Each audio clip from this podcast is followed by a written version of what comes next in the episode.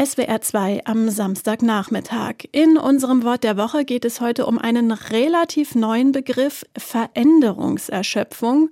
Geprägt hat ihn zuletzt der Soziologe Steffen Mau in einer T V-Talkshow, bei der es ums Thema Klimaschutz ging. Über die Veränderungserschöpfung spreche ich mit Professor Bernhard Pörksen, Medienwissenschaftler an der Universität Tübingen. Guten Tag, Herr Pörksen. Guten Tag, ich grüße Sie.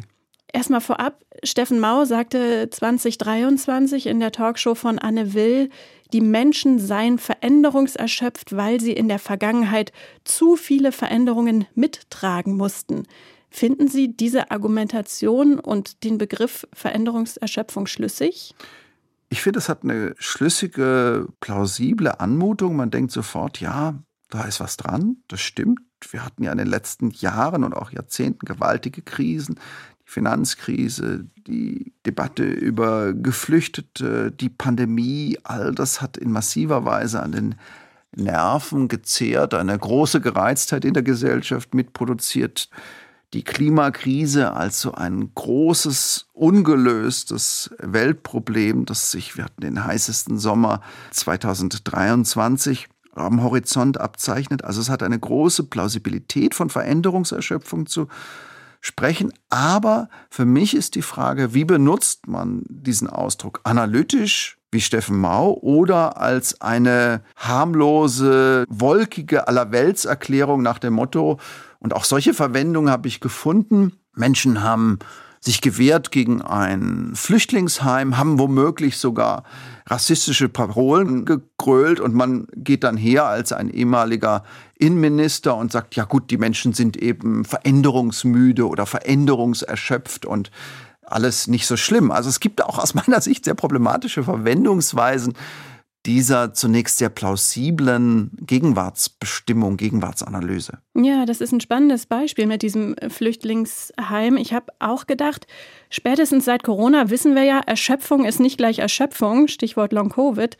Jemand, der zum Beispiel keine Lust hat, sich mit Sinn und Zweck des Genderns auseinanderzusetzen und es deshalb ablehnt, oft aber, und das ist das Kuriose, viel Kraft aufwendet, um sich übers Gendern aufzuregen, so jemandem Veränderungserschöpfung zu attestieren, das ist doch euphemistisch, oder nicht? Ja, das würde ich so sagen. Ja, da wird diese Formel, Politikerinnen und Politiker reden auch sehr gern von Veränderungsmüdigkeit, weil das weniger drastisch ist.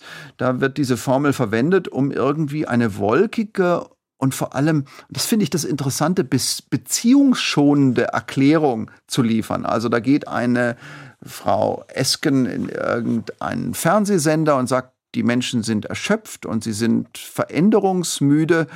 Und damit will man dann eben sagen, habt euch bloß nicht so, es ist verstehbar, dass ihr euch gegen irgendetwas wehrt. Und trotzdem muss man natürlich fairerweise sagen, wir haben, denken Sie nur an die technologische Innovation und das Tempo, das wir da erleben, eine ungeheure Geschwindigkeit der Transformation, die gewissermaßen auf den alten Menschen mit seinem alten, in der Evolution, in der Geschichte entstandenen Gehirn trifft. Ich nenne Ihnen mal nur eine einzelne Zahl.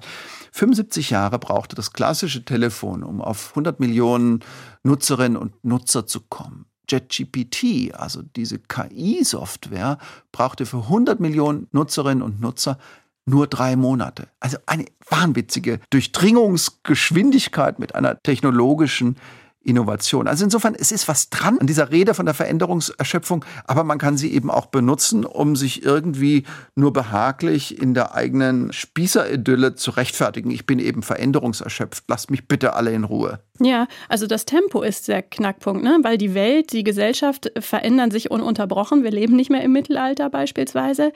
Aber geht die Veränderung aktuell vielen einfach zu schnell, weil sie eben so drängend ist? In Sachen Klima zum Beispiel gibt es eben nur noch ein sehr begrenztes Zeitfenster zum Handeln.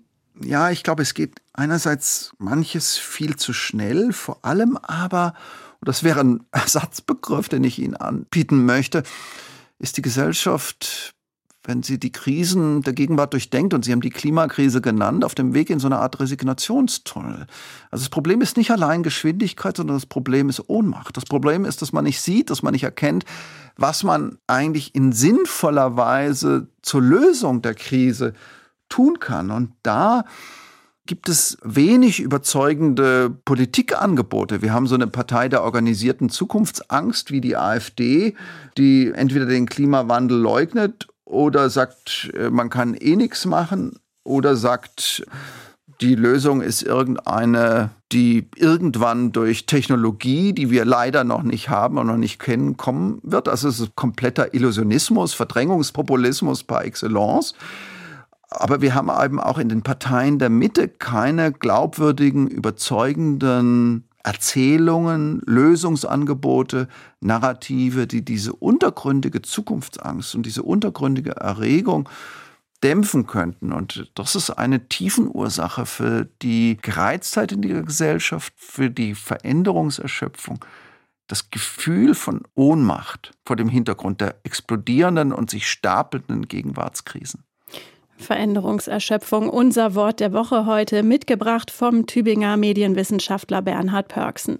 Mehr Worte der Woche finden Sie auf S W R zwei punkt de. Vielen Dank, Herr Pörksen. Ich danke Ihnen.